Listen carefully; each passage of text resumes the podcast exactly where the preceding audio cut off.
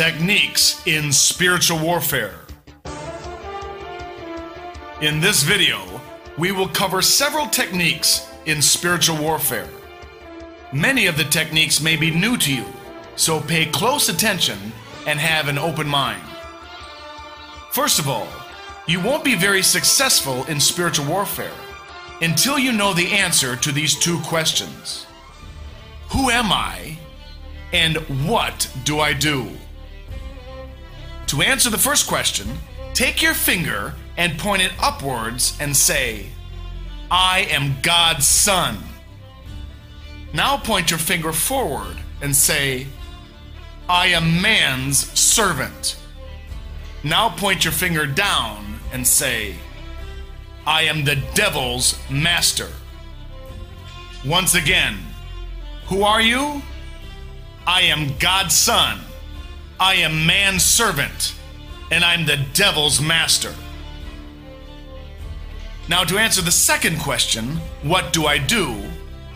Point your finger up and say, I exalt God. Pointing forward, say, I exhort man. And pointing down, say, I exile the devil. Once again, what do you do? I exalt God, I exhort man, and I exile the devil. This is who you are and what you do. Technique number one full body prayer. When most people pray, they are only using one part of their body, their tongue. In full body prayer, you use everything your hands, your feet, your imagination, instruments like a shofar or flags, using others to pray in agreement, even using your shout. But is this biblical? Let's look at Exodus 17:11, where it says, As long as Moses held up his hands, the Israelites were winning.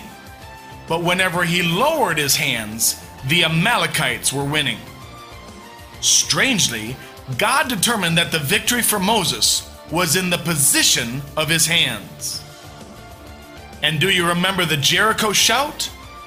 Let's look at Joshua 6:20. When the trumpet sounded, the army shouted, and at the sound of the trumpet, when the men gave a loud shout, the walls collapsed. So everyone charged straight in and they took the city. God determined that the victory for Joshua was in the trumpets and their shouts. So when it comes to spiritual warfare, don't be afraid to use full body prayer. Especially use your imagination. When you're praying, see in your mind what you're praying come true. If you're praying for healing, see the person healed in your mind. If you're praying for deliverance, see the demonic enemy being thrown down and crushed. If you've ever seen a Nigerian prayer meeting, it can look like a war zone. They use everything they can in spiritual warfare. In one Nigerian prayer meeting, I actually felt sorry for the enemy, thinking, they're getting their teeth kicked in. They're getting absolutely pulverized. Nigerians take warfare very seriously. So let's practice full body prayer. Imagine in your mind an ugly and grotesque demon that's been assigned to you. It's been assigned to destroy your life, your family, your marriage, your finances, your health, and your future generations. Now, physically, take your left hand and grab it by the throat and squeeze. Now, take your right hand, holding the sword of the Spirit, and thrust it through the demon's heart. Now, throw the demon to the ground.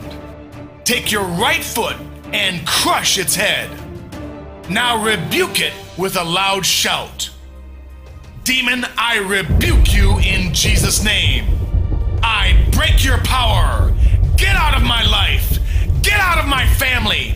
I throw you into the pit in Jesus' name. Now that is full body prayer.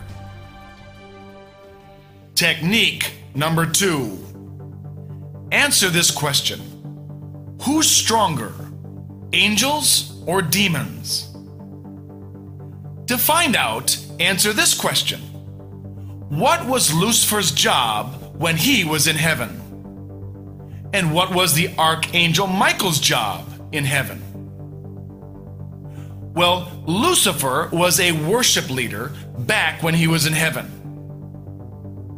And Michael's job is a military leader, a general, a commander of the host.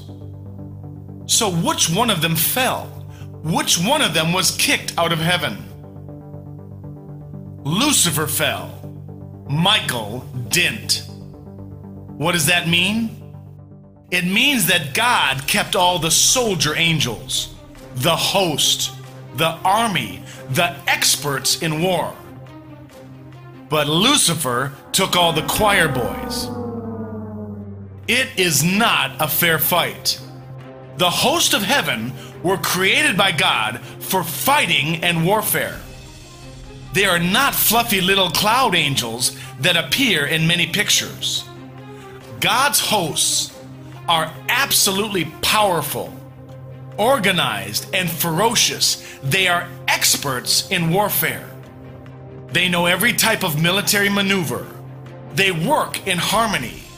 They have every type of weapon. They are a perfect fighting army. And it's not a fair fight. They don't all look human. Some are full of fire. Some are made of electricity. Some are a weapon themselves. So get it out of your mind that Satan's demons are the ferocious and powerful spiritual beings. Because they're not. The host of heaven are ferocious and powerful. And the demons are absolutely terrified of them. Let's look at Matthew 26 53 where Jesus said, Thinkest thou that I cannot now pray to my Father, and he shall give me more than twelve legions of angels? This means that Jesus was able to call on the host of heaven. And so are we. One of God's names is Yahweh Tsevaot, the Lord of hosts, the Lord of angel armies. And one of our main spiritual weapons is to call on the host to destroy the works of the devil. The hosts are not needed to defend God's throne. There's no fighting up there, but they are needed here. And they are ready to fight. They love warfare. And they've been waiting to take down Satan's kingdom. If only a child of God would send them out. Let me give you an example of just one of the host. Now there are many different type of hosts. Different shapes, different skills, different weapons. This is just one example of the host, so we understand what we're working with. This warring angel was revealed to me and also to others. His name is Shredder. In heaven, he has a beautiful appearance similar to a waterfall of precious jewels. This warring angel could go into a demonic camp, and demons would come up to him and marvel at this beautiful spectacle. But when the demons get close, each of this angel's jewels would turn into a sharp blade, and he would spin round and around turning into a tornado of blades and ripping to shreds any demon in his vicinity. Now, Shredder is just one of the host. God has many different types, but you needed to see that the host are perfectly designed for warfare. It's not a hobby for them, it's their profession. and we can call on them to destroy the works of the devil. Let's look at scripture in 2 Corinthians 10:4. It says the weapons we fight with are not the weapons of the world. On the contrary, they have divine power to demolish strongholds. What is a demonic stronghold? Many prophets have been shown demonic strongholds around specific businesses, institutions, organizations, or government agencies. When Satan has a stronghold there, he can use that business or organization or government agency to bring darkness into this world. And the host are experts at tearing these down. So let's practice this second technique in spiritual warfare sending the host. Stand up and declare this with me Father, in Jesus' name, I command the host of heaven to destroy the work of the devil in my city, in my country. I command the host to pull down every stronghold, every high place of Satan in my city and in my country. Scatter the enemy, rip them up, pulverize them, throw them down, and crush them. I command the host to destroy any demonic plot or plan against me, my family, my church, my city, or country. Utterly defeat the enemy, strip them, ruin them, throw them down, and have fun doing it in Jesus' name. Technique number three the breakthrough mentality. If you want to be successful in spiritual warfare, you need to develop the breakthrough mentality. This is the mentality that says you're going to fight until you win. You're not going to give up. You don't accept defeat. You're going to do whatever is necessary to defeat the devil. My friend was once shown a vision that helps explain this mentality. She saw in her vision a dark cloud over an area filled with evil spirits. And there were Christians underneath this cloud praying. As the Christians prayed, they would ascend upward toward the dark cloud, pressing into it. But only those Christians that would pray hard and continually would break through the dark cloud and go above it. The rest of the Christians who gave up too soon, who didn't break through, would eventually fall back down to earth underneath the cloud. The Christians who would break through the dark cloud would have victory over the enemy and victory over their circumstances. But those who would fall back down would always be dealing with their circumstances trying just to maintain. Therefore, a determination to break through in prayer is critical. Another friend of mine was shown a similar vision. She saw that when Christians prayed, a sword would start developing in front of their mouth. At first, the sword was small, but as they prayed through, as they prayed with faith and determination, the sword would get bigger and bigger. When they were finished, an angel would then take the sword and go fight on behalf of that prayer. So the question is do you want a little sword coming out of your mouth and attack the devil with a toothpick? Or do you want a big sword coming out and do real damage to the kingdom of darkness? So, in prayer, don't get distracted. Don't get discouraged. Don't be lazy. You must overcome in prayer. If you want to be successful in spiritual warfare, you're going to need to pray hard, pray with faith, focus, and determination. And don't give up. You must have the breakthrough mentality.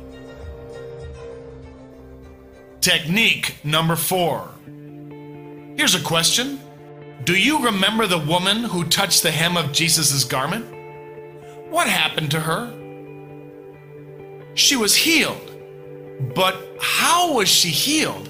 Jesus didn't pray for her. Jesus didn't even know who it was. How could she have possibly been healed? What is that power? That was the power of the anointing. From Isaiah 10:27, we learn that the yoke is destroyed by the anointing. God's anointing can destroy any of Satan's chains, bonds, or yokes. And as Christians, you have this anointing on the inside. You just need to release it. Where should you release it? Here are some stories that may interest you. In the spiritual realm, the anointing has the appearance of fire. One prophet was shown a Christian in the future going into a hospital, putting his hand on a wall, and releasing the anointing. Soon the anointing spread over the entire hospital. It was totally engulfed in the anointing, and every patient was healed. In another story, a certain minister was approached by a Christian who told the minister about a family member that needed deliverance. Strangely, the minister asked the person, What kind of candy does this person like? When the minister found out, he got a bag of this candy, put it in his pocket, prayed over it, released the anointing into it, and told the Christian to give it to their family member. The family member got delivered by eating the candy. The anointing does not wear off. You can't wash it off. It doesn't fade, but it does spread. And the more you use it, the stronger it gets. There's a story of a minister who released the anointing into the wheels of his car. And the Lord showed him that he was leaving fire tracks wherever he drove. You should release it anywhere that will reach people and any place the enemy might be using. You can release it into movie theaters, into an unbeliever's bed, into doorknobs, into food, into bars or temples or strip clubs. You can even release it into people's hands when you shake hands with them. If you want to be strategic, you can go into jewelry stores that are full of idols, pendants, charms, bracelets, rings, Buddha beads, carved images, and release the anointing on everything. The store doesn't even need to know what you're doing. It's much harder for the devil to work through something once God's fire is all over it. So let's practice releasing the anointing. It's quick and simple. Just put your hand on something a chair, a table, a cup, a wall, something and repeat after me Father, in Jesus' name, I stir up, activate, and release the anointing into this item. Now picture in your mind God's holy fire totally covering that item.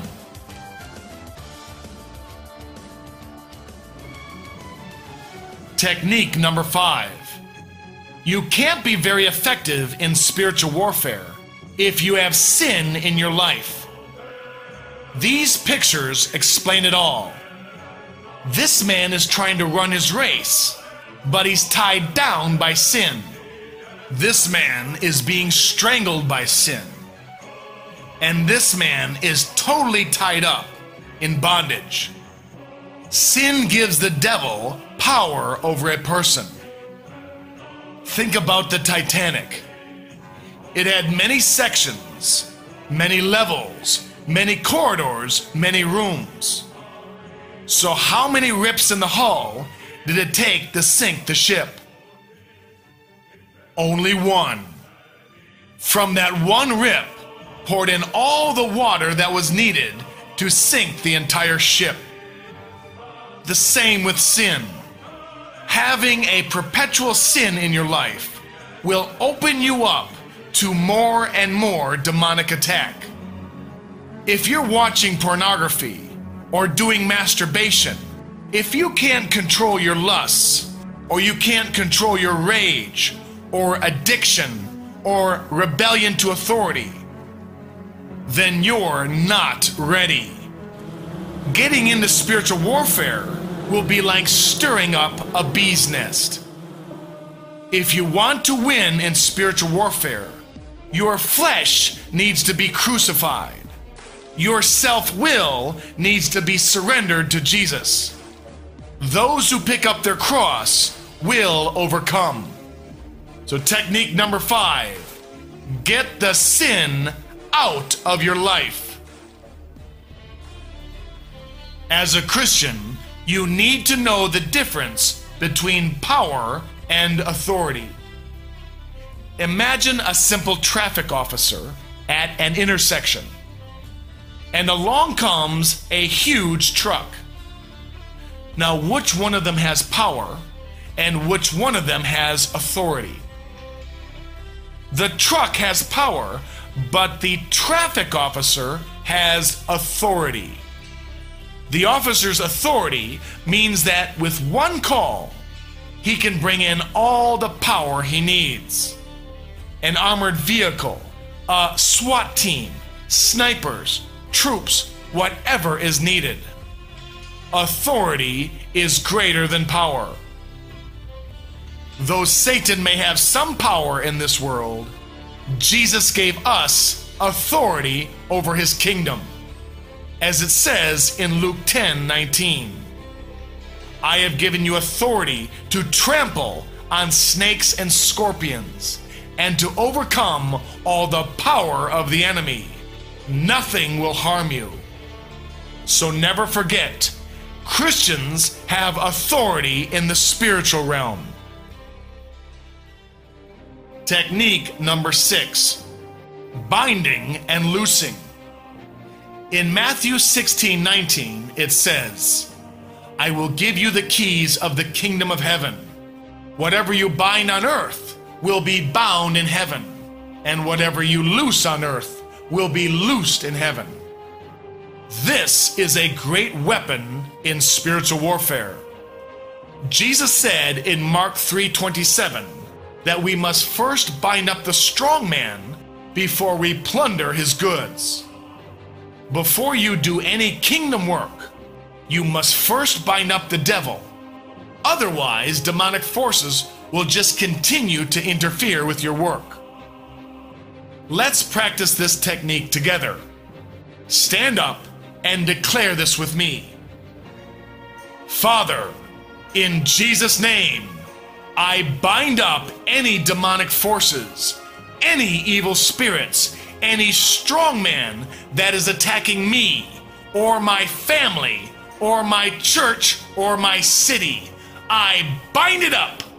I rebuke it and cast it down in Jesus' name. You can also use binding to bind God's kingdom to your soul which can be very beneficial when doing ministry. For example, if you find yourself tired and confused, distracted, and procrastinating while doing ministry, you can use the keys of the kingdom to bind focus, self control, alertness, discipline, etc., to your soul. Less practice Stand up and declare this with me. Father, in Jesus' name, by my free will, I bind to my soul discipline, focus, alertness, self control, stopping procrastination, and enthusiasm. In Jesus' name. More about binding and loosing can be seen in this other video. Technique number seven praying in tongues. The prayer language. Most people that work in spiritual warfare operate with the gift of praying in tongues. This spiritual gift is very powerful and useful in spiritual warfare. If you don't have the gift, you need to get it. And if you already have the gift, you need to use it. The gift will edify you, making you spiritually stronger for warfare. There isn't enough time in this video to explain how to get the gift. Here is another video to explain that. Technique number eight taking the atmosphere. Let's look at 1 Samuel 16 23. And it came to pass that when the evil spirit was upon Saul, that David took a harp and played it with his hand. So Saul was refreshed and well, and the evil spirit departed from him. As we can see from this verse, evil spirits do not like the praise and worship of God. The praise and worship of God opens portals to heaven, inviting God's presence. In Psalms 22 3, we see that God is enthroned upon the praises of his people. This is why many Christians will leave praise and worship music playing in their home all day. It doesn't need to be loud and blaring, but leaving it on continually invites God's presence into a certain area. I would recommend leaving a praise and worship radio station playing in your house. Or have a device continually playing praise and worship MP3s. Or having a YouTube praise and worship channel playing on your computer. I have an Alexa device in my house. And before I go to bed, I tell it, play praise and worship music. And then set the volume to a level that won't interfere with my sleeping. However, you do it, keep God's praise and worship music or scripture continually broadcasting in your area. Technique number nine praying God's Word. In Hebrews 4:12, we learn that God's word is powerful and effective, living and active. In Isaiah 55:11, it says that God's word does not come back void. All Christians need to learn to pray God's word. Declare it, proclaim it, pronounce it, release it, and use it in prayer. There are many great scripture verses you can use for spiritual warfare. You need to have them memorized at the tip of your tongue. Here are some of the verses that I use in spiritual warfare. You can pause the video and learn them or download them.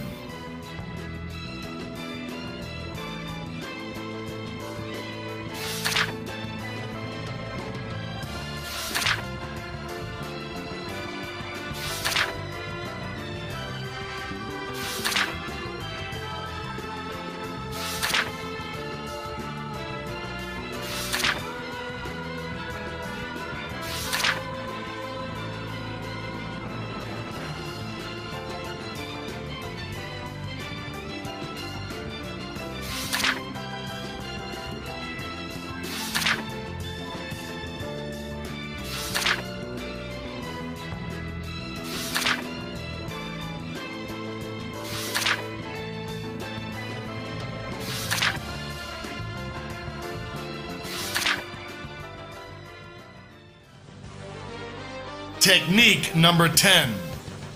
Most people that engage in spiritual warfare already know about these two main weapons the name of Jesus and the blood of Jesus. There's power in God's name, and it can drive away evil spirits. It can destroy the works of the devil. And the blood of Jesus can break Satan's yokes, can cut off demonic access, can pulverize evil spirits, it can bring healing and cleanse a person. If you ever engage in spiritual warfare, never forget these powerful assets the name and the blood. Technique number 11 Strategic Times. In the parable of the weeds at Matthew 13 25, Jesus said, While we were sleeping, my enemy planted his seeds. This tells us that the devil does his main work at night, while most Christians are asleep and nobody is watching or praying. Some people refer to this as the witch's hour, the time late at night when they are casting their spells, conjuring demons, and releasing curses. Therefore, nighttime is a very strategic time to pray when the fighting is the most needed and intense. If you're battling serious demonic attacks and oppression, if you're struggling for a move of God in your region, you may need to pray at strategic times. You may need to confront the enemy during the witch's hour. I hope you benefited from this video. All pictures, slides, and materials for this video can be found at this link. Take what you've learned and become a fierce overcomer in spiritual warfare. Now get out there and fight!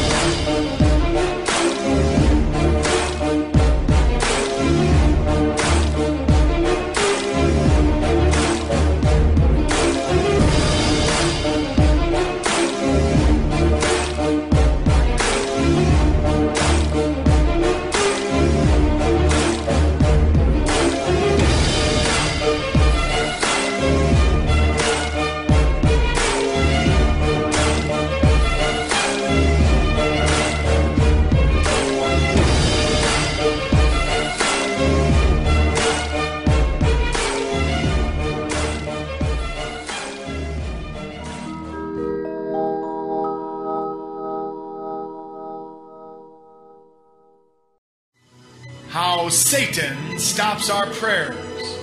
Combat in the heavenly realm.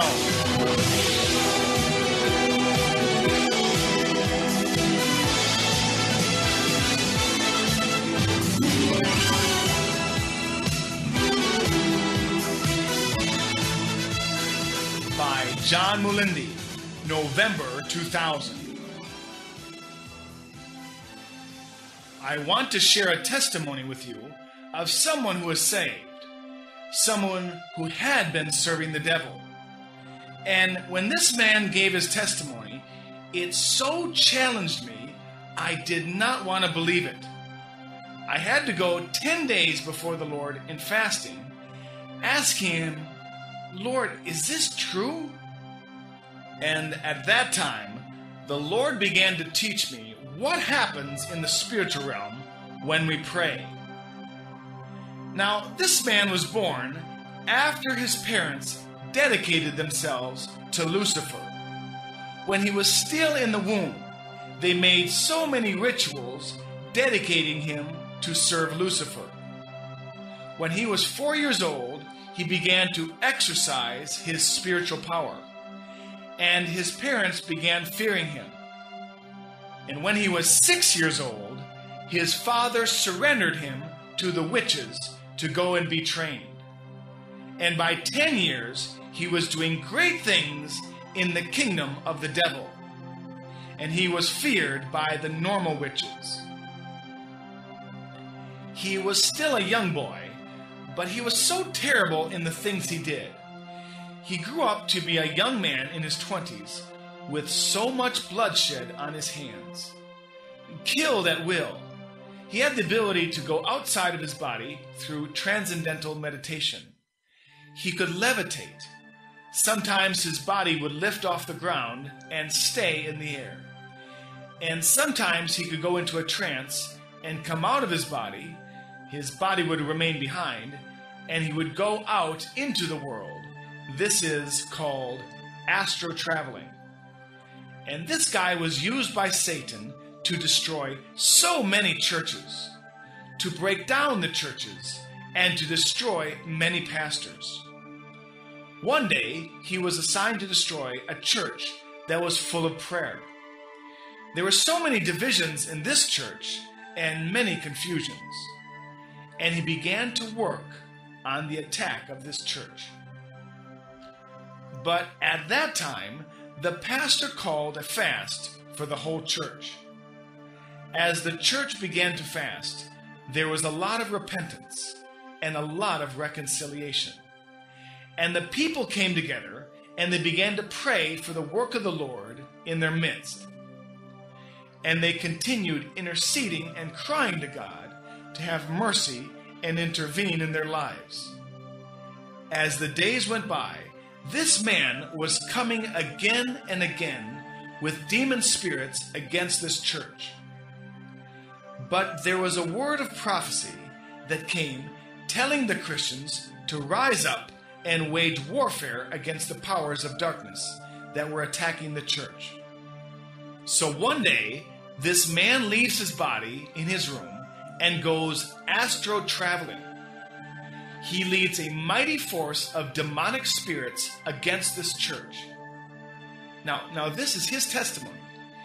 His spirit was moving in the air over the church, trying to attack it, but there was a covering of light over the church. And suddenly, there was an army of angels that attacked them, and there was fighting in the air. All the demons fled, but he was arrested by the angels. Yes, arrested by the angels. He saw himself being held by about six angels, and they brought him through the roof of the church down before the church altar. There he was, and the people were praying. They were deep in prayer in the spiritual warfare, binding and breaking and casting out. The pastor was on the platform leading the prayers and the warfare. The Spirit of the Lord spoke to the pastor The yoke has been broken, and the victim is there before you. Help him through deliverance. As the pastor opened his eyes, he saw this young man collapse there. His body was with him, he was in his body. The young man says he doesn't know how his body joined him. He left it back at his house. But there he was in his body, and he didn't know how he entered, except the angels had carried him through the roof.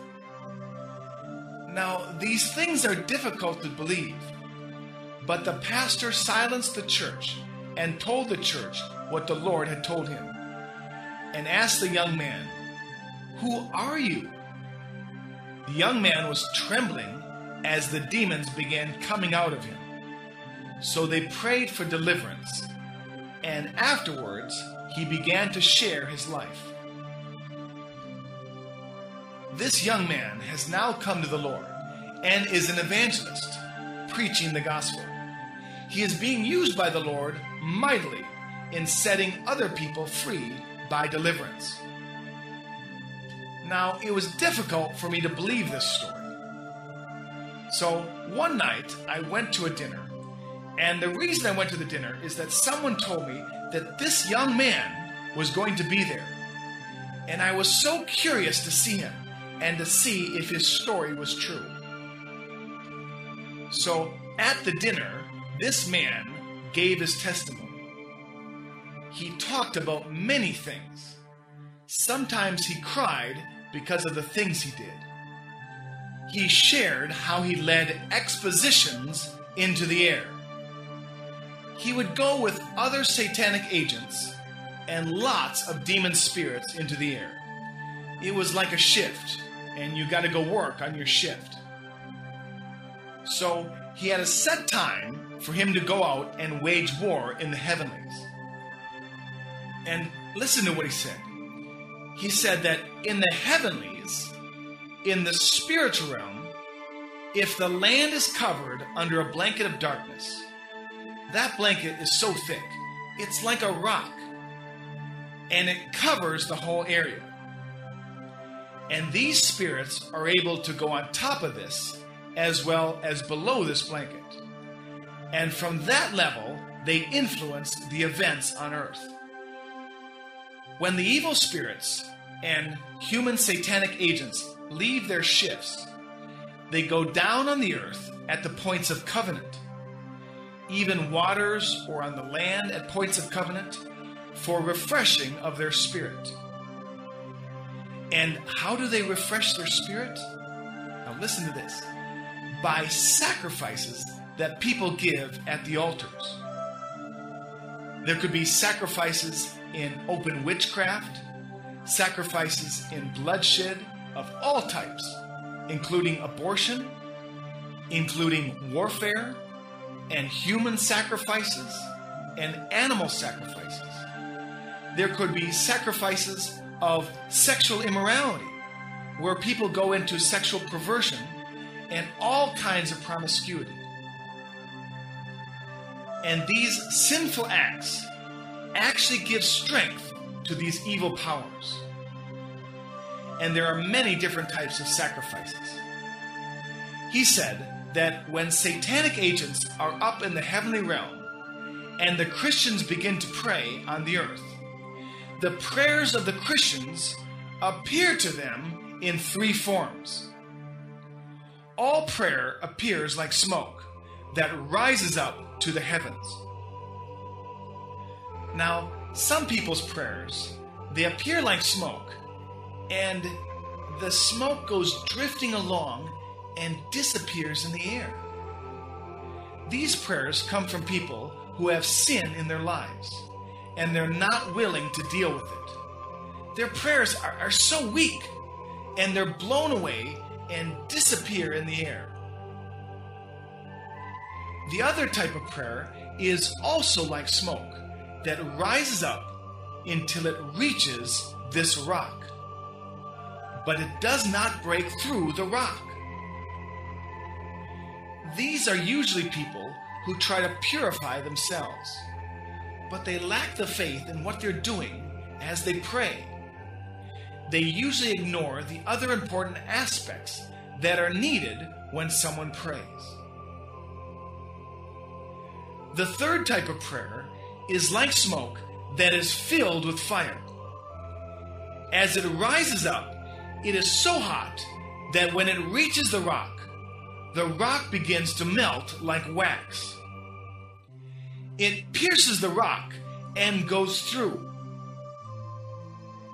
Many times, as people begin to pray, their prayer looks like the first type. But as they continue praying, their prayer changes and becomes like the second type of prayer. And as they continue praying, suddenly it ignites into fire. And their prayers become so powerful, they pierce through the rock. Many times, the evil agents would notice that the prayers were changing and becoming very close to the state of fire. Then these agents would communicate with other spirits on the earth, and they would tell them, Distract that person from prayer. Stop them praying. Pull them out. Now, many Christians yield to these distractions. They are pressing through. They're repenting. They're allowing the word to check their spirit. Faith is building up. Their prayers are becoming more focused. Then the devil sees their prayers are gaining strength, and the distractions begin. Telephones ring. Sometimes, in the middle of very intense prayer, the telephone rings and you think you can go answer the phone and then come back and continue praying. But when you come back, you go back to the beginning. And that's what the devil wants. Other kinds of distractions come your way, even if it means touching your body and bringing you some pain somewhere. Even if it means making you hungry and you want to go to the kitchen and fix something to eat as long as they can get you out of that place, they have defeated you. Pastors, you must teach your people how to pray. Set aside some time, and not just for some casual prayer. They can do that the rest of the day. Once in a day, a Christian should have a time when they are totally focused, wholeheartedly on God, nothing distracting them. And if people persist in this type of prayer and allow themselves to be inspired in the Spirit and keep going and keep going, something happens in the Spirit. The fire touches the rock and it melts the rock. When the melting begins, it is so hot, no demon spirit can stand it. And no human spirit can stand it either. They all flee, they all run away. Then there comes an opening in the spiritual realm. And as soon as this comes, all this trouble in prayer stops. The person who is praying on the ground just feels like prayer is suddenly smooth, so enjoyable, so powerful, and intense.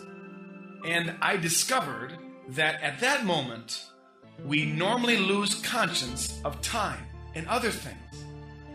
Not that we become disorderly, but God takes care of our time. But it's like you lay down everything and you hook up with God. With prayers going through, from that moment there can be no resistance at all. And the person praying will continue as long as he wants. There's no resistance that can stop him. And after he finishes praying, the hole remains open. And he said that the people, they rise out of that place of prayer and they walk out. This open hole moves along with them. They're no longer operating under the blanket. Now they are operating under open heavens. And he said that in that state, the devil cannot do what he wants against them. And the presence of the Lord is like a pillar from heaven resting on their lives. They're protected, and there's so much power inside that pillar that as they move around, the presence touches other people.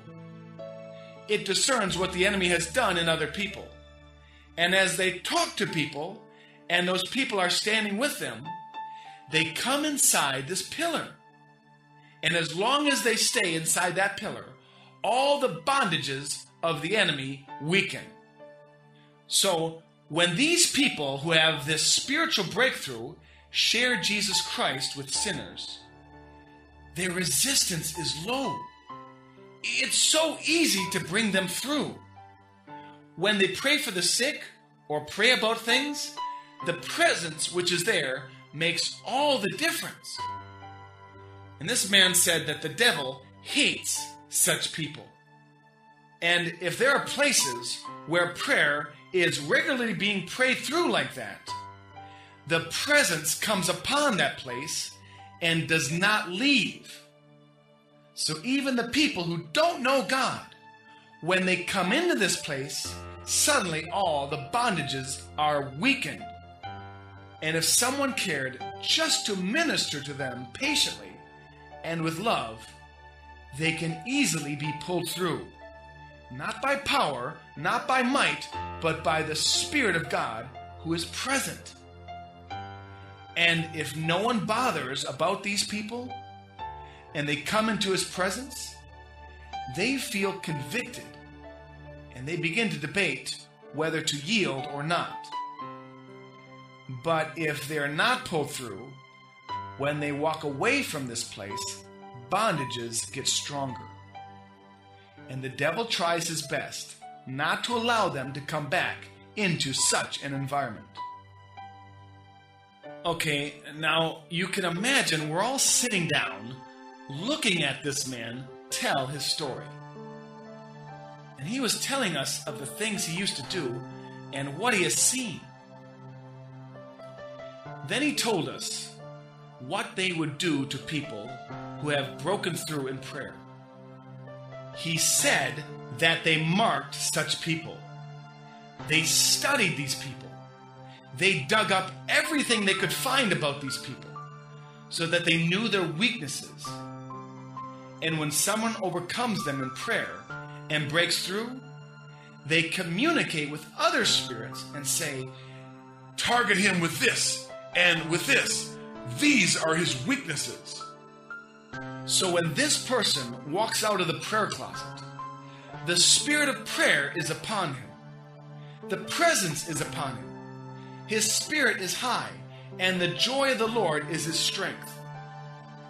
And as he moves, the enemy tries to bring those things that can distract him from focusing on the Lord.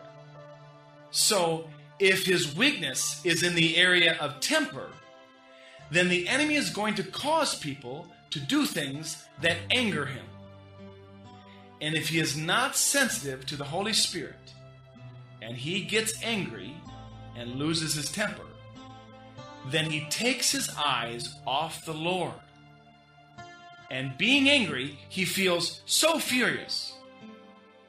And after a few minutes, he wants to put that behind him and move along in the joy of the Lord, but he doesn't feel it anymore. He tries to feel good again, but he doesn't feel any good again. Why? This is why. Because as he yielded to the temptation, they worked very hard to close the door upstairs. And once they restore the rock, the presence is cut off. And that person does not cease from being a child of God. But that extra anointing that goes on his life, that presence that could do things without his manipulating anything, is just cut off. Because the evil spirits seek out where your weaknesses are. If a person's weakness is sexuality, then the enemy will prepare people, events, and something that will suddenly draw out that man's sexual passion. And if that man yields to this temptation and opens his mind to receive these thoughts, entertains them, then when he is through with everything and wants to move again in the anointing, he just discovers it's no longer there. And maybe you say, well, that's not fair. Just remember what the Bible says. Put on the helmet of salvation. Put on the breastplate of righteousness. Now, we normally don't see the need for these weapons of warfare. But remember, Jesus told us how to pray. He said, Lead us not into temptation, but deliver us from the evil one. Every time you have a breakthrough in prayer, as you come to the end, remember you are still a weak human being.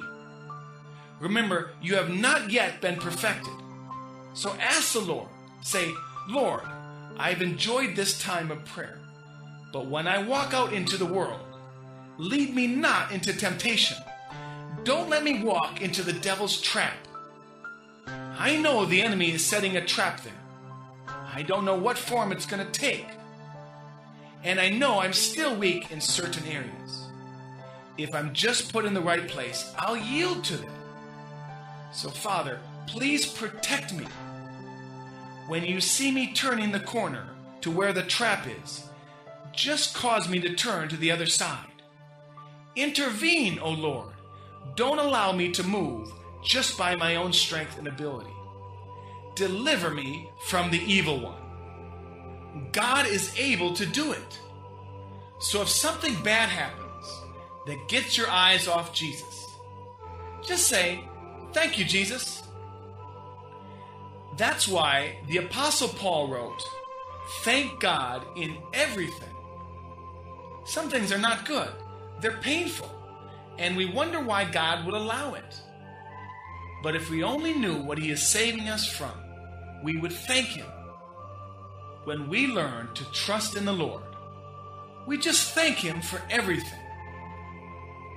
And this man said that when you break through in prayer, the answer will always come. He did not know a case when prayer broke through and the answer did not come. He said, The answer always comes, but in most cases, it would never get to the person who asked. Why? Because the battle is in the heavenlies, and the answer may be hindered if they can successfully cut off the open heavens and restore the rock. And then this man spoke something that really shook my faith.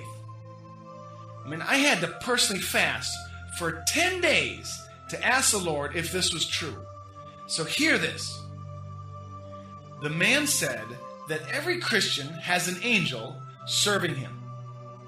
Now, we know from the Bible that there are ministering spirits to us. He said that when people pray, the answer comes in the hands of the angel. The angel brings the answer, just like we read in the book of Daniel. Then he said something really tough. If the one who prays knows the spiritual armor and is clothed with the spiritual armor, then the answer comes by an angel who is also clothed in the full armor. But if the one who prays doesn't care about spiritual armor, then their angel comes without the armor. Christians who don't care about what kind of thoughts that come into their mind, they don't fight the battle in their mind. Their angels come without the helmet of salvation. Whatever spiritual weapon you ignore on earth, the angel doesn't have it as he serves you. In other words, our spiritual armor is not protecting our physical bodies, it's protecting our spiritual exploits. When the angel is coming, the evil spirits would focus and look at him and notice the areas which are not covered. And those are the areas they would attack. If the angel has no helmet, they would shoot at its head. If he had no breastplate, they would shoot at his chest. And if he had no shoes, they would try to make fire to burn his feet. Now, I, I know this is hard to believe. I'm just repeating what this man said. We asked him, Can angels feel fire? And you know what he said to us? Remember, this is the spiritual realm. These are spirits dealing with spirits. The battle is intense.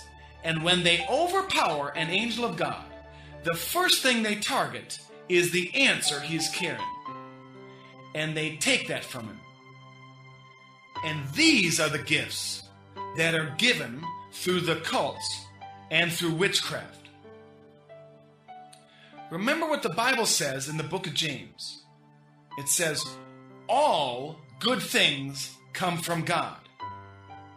So, where does the devil get the things he gives to his people? Some people who cannot have children, they go to witch doctors and Satanists and they get pregnant.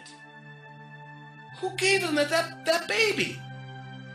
Is Satan a creator? No. He steals from those who don't pray to the end.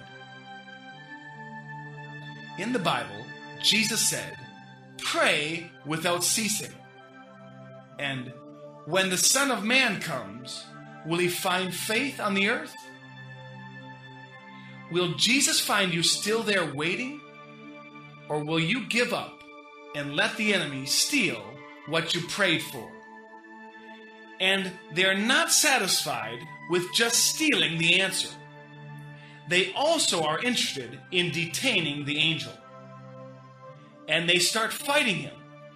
Sometimes they succeed in holding and binding the angel. When that happens, the Christian is a victim on earth. And they can do anything with the Christian because he is totally left without ministry in the Spirit. I said to this man, Do you mean that an angel can be held in captivity by demonic forces? Now, he was just sharing his experiences. And he said that they wouldn't hold the angel too long because as other Christians prayed elsewhere, reinforcements would come and the angels would go free. And if the Christian responsible did not pray through, he remains a captive. Then the enemy sends his own angel as an angel of light to this person. And that is where deceptions come in false visions and false prophecies, false leadership, leading and guiding and making all types of wrong decisions. And many times, this person is open to all kinds of attacks and bondages. I left that dinner so troubled. I said, Lord, I don't even want to try to believe this guy. It removes all my confidence and my security. When I went to seek the Lord, it was 10 days. And the Lord did two things. He not only confirmed the things that I heard, He opened my mind to see a lot more than what was said. And secondly, He led me to see what we are supposed to do as the things are happening so that we can overcome. These three important things. Number one, how to operate with the weapons of our warfare. The Bible calls them the armor of God. And it's not our armor, it's God's armor. When we use it, we are allowing God to fight on our behalf. Number two, understand the relationship of the ministering spirits, the angels, to our spiritual lives, and to be sensitive to what is happening in our hearts as a leading to what needs to be happening in the spirit concerning us. And thirdly, the Holy Spirit. The Holy Spirit is not supposed to come as our servant, serving us and bringing things to us. He does not run to and fro to the Father and tell him what we need. That is the work of the angels. But he stands by our side. Doing what? Guiding us, teaching us, leading us, and helping us to pray the right way. And when these things are happening in the spiritual realm, he tells us. Sometimes he wakes you up in the night and says, Pray. And you say, No, my time has not yet come. And he says, Pray now. Why? Because he sees what is happening in the spirit. Sometimes he says, Tomorrow, fasting. And you say, Oh, oh, no, no, no, no, I'll start on Monday. But he understands what is happening in the spiritual realm. We should learn to be sensitive to the Holy Spirit. He guides us in the paths of righteousness. We've got to learn to break through in prayer, to maintain our breakthrough once we've scored it, and let it become enjoyable. Hallelujah! There's enough of God's grace and enough power for victory. Amen?